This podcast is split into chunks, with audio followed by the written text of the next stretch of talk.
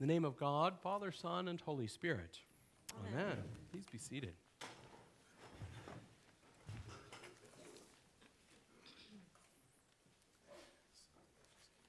Turned out a pair of novice antiquists, antiquists, that's not the right word. Those who search for antiques. No, that's not going to, it's just not going to come off the tongue today. They were out looking for some treasures, and they actually found some. Those in Connecticut uh, found a little bowl that was priced at $35 at a yard sale. They thought it looked rather unique, so they sent it off to have it evaluated and were quite surprised. The experts came back and said it was one of seven that was not in a museum, dating back to the 15th century in the Ming Dynasty, and it was valued at between $300,000 and $500,000. Quite an incredible find. The mystery, of course, was how in the world did it end up in New Haven, Connecticut at a yard sale? But it does make one wonder. So often um, we can miss the priceless gifts and the priceless things before us sometimes, not seeing uh, their true value, um, even when they're before us quite often. And this is just one such example. And this morning, I'd like for us to kind of dwell on that the, the priceless gift that you are individually to the body of Christ, the gifts that you bring, and more broadly, the priceless and immeasurable gift of God's body, the church, and in this place that we call it here at St. Barnabas. So this morning, um, we're, we're looking at those things more granularly after worship um, in our annual meeting. But this morning, I'd like for us to turn to the pages of Scripture in Matthew chapter 4 that we just heard read. Uh, turn there either in your Bible or follow along on the screens um, as we reflect on that priceless gift of who we are and whose we are by virtue of our calling in Christ Jesus, as we align ourselves more fully with his plans and purposes for us here at St. Barnabas, looking just briefly at what God did this past year and where He's calling us to do so more fully in the year to come. So, first in verse 12, gathering a little bit of context to jog your memory, um, where this sits more broadly, this is on the heels, right, of Jesus' baptism. It's on the heels of where we've been the past few weeks, um, seeing that John the Baptist identifies who Jesus is clearly in his plans and purposes as Jesus is revealed through the waters of baptism in that. And then we have this, this transition story that begins Jesus' ministry, which is where we pick up here in verse 12. Um, and it comes in transition with turmoil and even trial. We read right off the bat, of course, that um, John has been arrested. Um, there has to be a lot of pain and grief around that. Um, and as that takes place, we know what is coming. John ultimately loses his life um, as Jesus begins, and we see that, that cycle, right, of laying down one's life for God's greater purposes in many ways kind of begin here. And so, as Jesus begins his earthly ministry at this point in Matthew's account, it begins as he withdraws back to this region uh, of Galilee from where he's from and more specifically to the region of Capernaum by the sea, we read. And I think that's significant. Notice that everything Jesus does, lest we forget, um, is to press on, to press on in God's plans and purposes, down to every detail. Even in this withdrawal back to the land uh, from which he hails, so to speak, um, we see that even that act is pressing on and what God purposes even going on to the very extent that in going to that area in Capernaum by the sea, um, we see that that in itself fulfills Isaiah's prophecy. Um, that, that from the land of Zebulun and Naphtali, that we would see that those who walk in a great darkness have seen a great light, as that is quoted from uh, Isaiah in verses 15 and 16. And then we see that as Jesus' first words, which we'll turn to in just a moment, in verse 17, he's pressing on in the very words that John himself, picking up, if you will, that herald of John himself uh, as he does so. I think this is significant for us to reflect on as we're kind of at this point um, in the year where we look back and look forward. And perhaps the first thing uh, to reflect on is to align with God's purposes or is truly to just press on, to press on in what God has called us to do. So, for us, you know, uh, any church worth her salt uh, has some variation on the Great Commission. Ours is to be disciples who make disciples of Jesus by coming under the love of Jesus, growing into Jesus' character, and then going out to do all that he taught and commanded. Uh, I want to point back last year, um, this past year in 2022, we wanted to do more in terms of mission and ministry and less in terms of facilities and maintenance and those sorts of things. That was one of our goals. And I want to share just two very brief stories about what God did um, through you and through this body that we call St. Barnabas. There on your right is Bishop David. Bishop David is the Bishop of Mandalay in Myanmar in Southeast Asia. You hear us pray for Myanmar every week. I found out last Sunday after church that um, our support of his diocese helped him fund and support his clergy. Now, if you've forgotten, um, the, the, broader media has, um, but we haven't in our prayers. Um, Myanmar, about a year and a half ago, was overthrown, the government was overthrown by a military coup. And when that happens, they kind of go dark.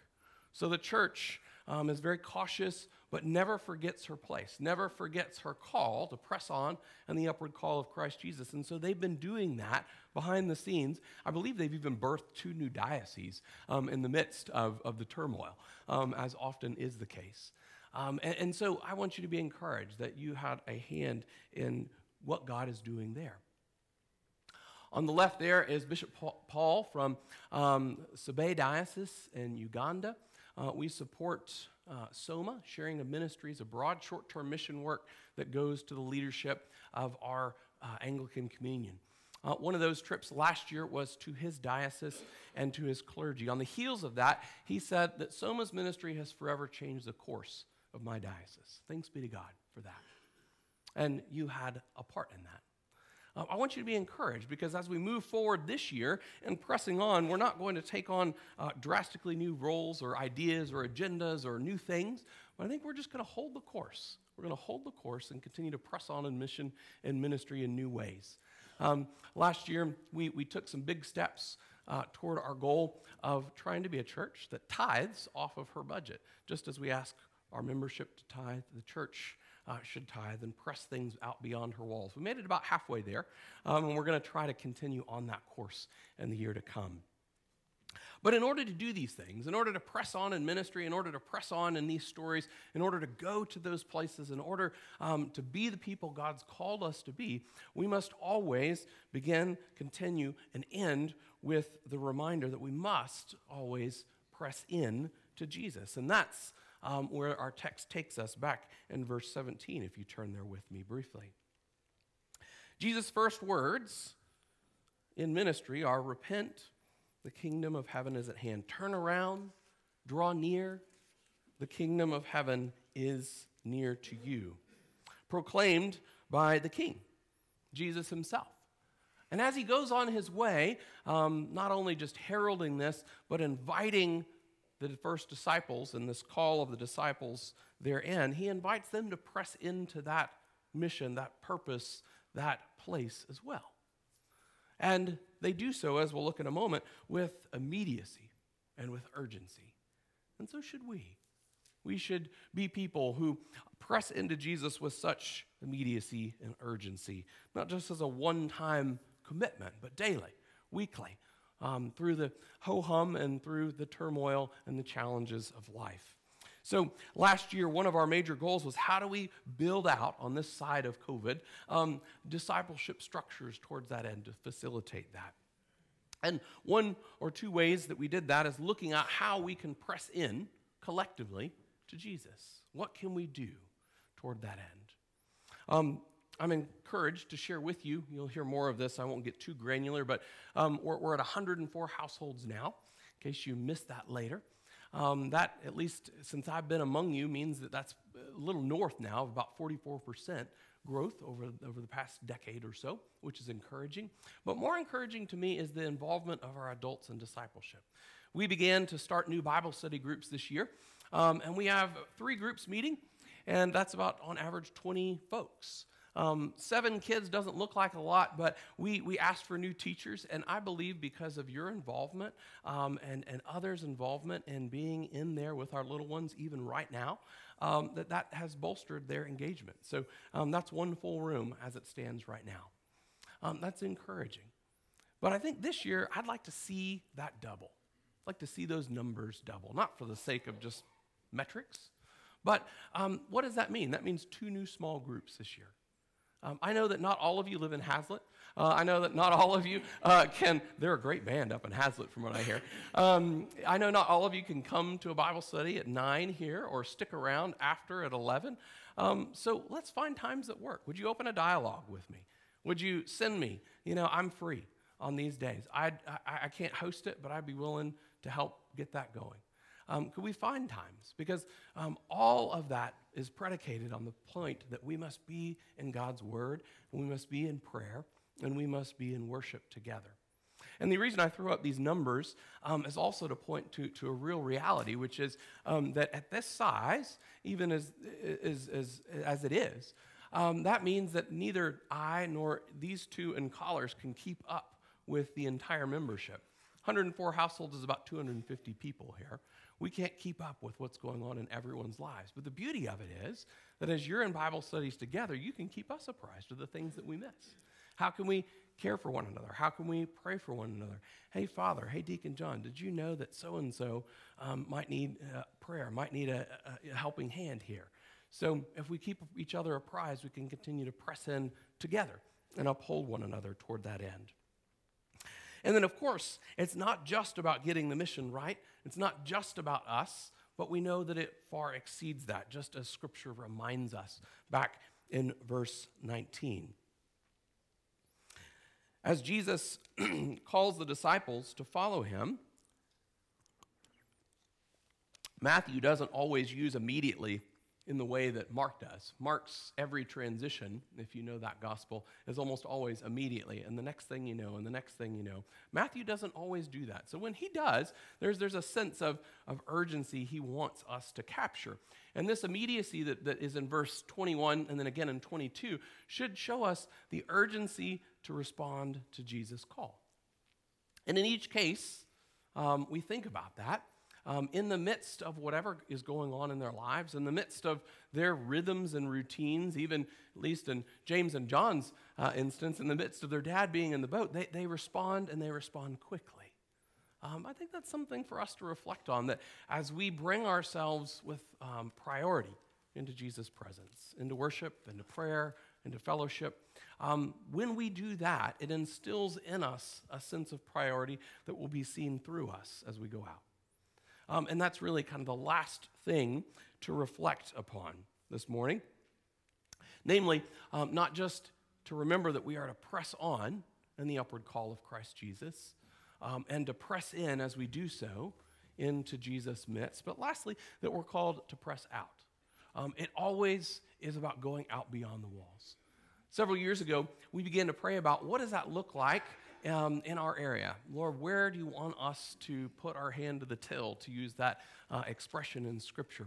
And the Lord highlighted for us a program that's been around, but we hadn't really joined in with, um, called Good News Club, that you heard a little bit about last week. You'll hear a tiny bit more about from Miss Susan, who's been helping us uh, kind of coordinate, quarterback that um, this past year or so. We've been meeting uh, for about seven weeks on average um, in the fall and the spring over at Friendship Elementary across the street. And um, what began as just kind of getting to know each other has blossomed into a wonderful relationship. Just this past week, the principal emailed us um, and invited us to their open house on, in March, where different events and clubs, whether they're scouts or whatnot, are there. Um, that's a huge opportunity. They even asked us if we'd be willing to partner with them um, at trunk or treat at their school and some other things throughout the course of the year. Um, I hope we'll seize that. Again, uh, my hope is we've got five folks pretty readily involved here. Uh, it shouldn't be a hard bar to, to cross over to double that. Um, maybe you can't be there every uh, time that they're there during the school in the afternoon, but you can help out. That's what those cards are about. You hear more about it. Um, maybe you could pray for the kids or write them a note of encouragement that we could slip in their backpacks home. Maybe you want to help us make some little goodie bags that we hand out um, next month at Valentine's Day. Or maybe you could come for one event um, for an open house um, just to get to know our neighbors a bit more. Um, or we're called to be present in that way. Um, and if you've been around me long enough, I, I, think that's just the beginning point. I think we could press out even beyond that. Um, I, I've thought, wouldn't it be kind of cool if the school where we met when we got our start was one where we returned to bring Good News Club to them as a second offering, perhaps in the course of the year. God's got great things always in store.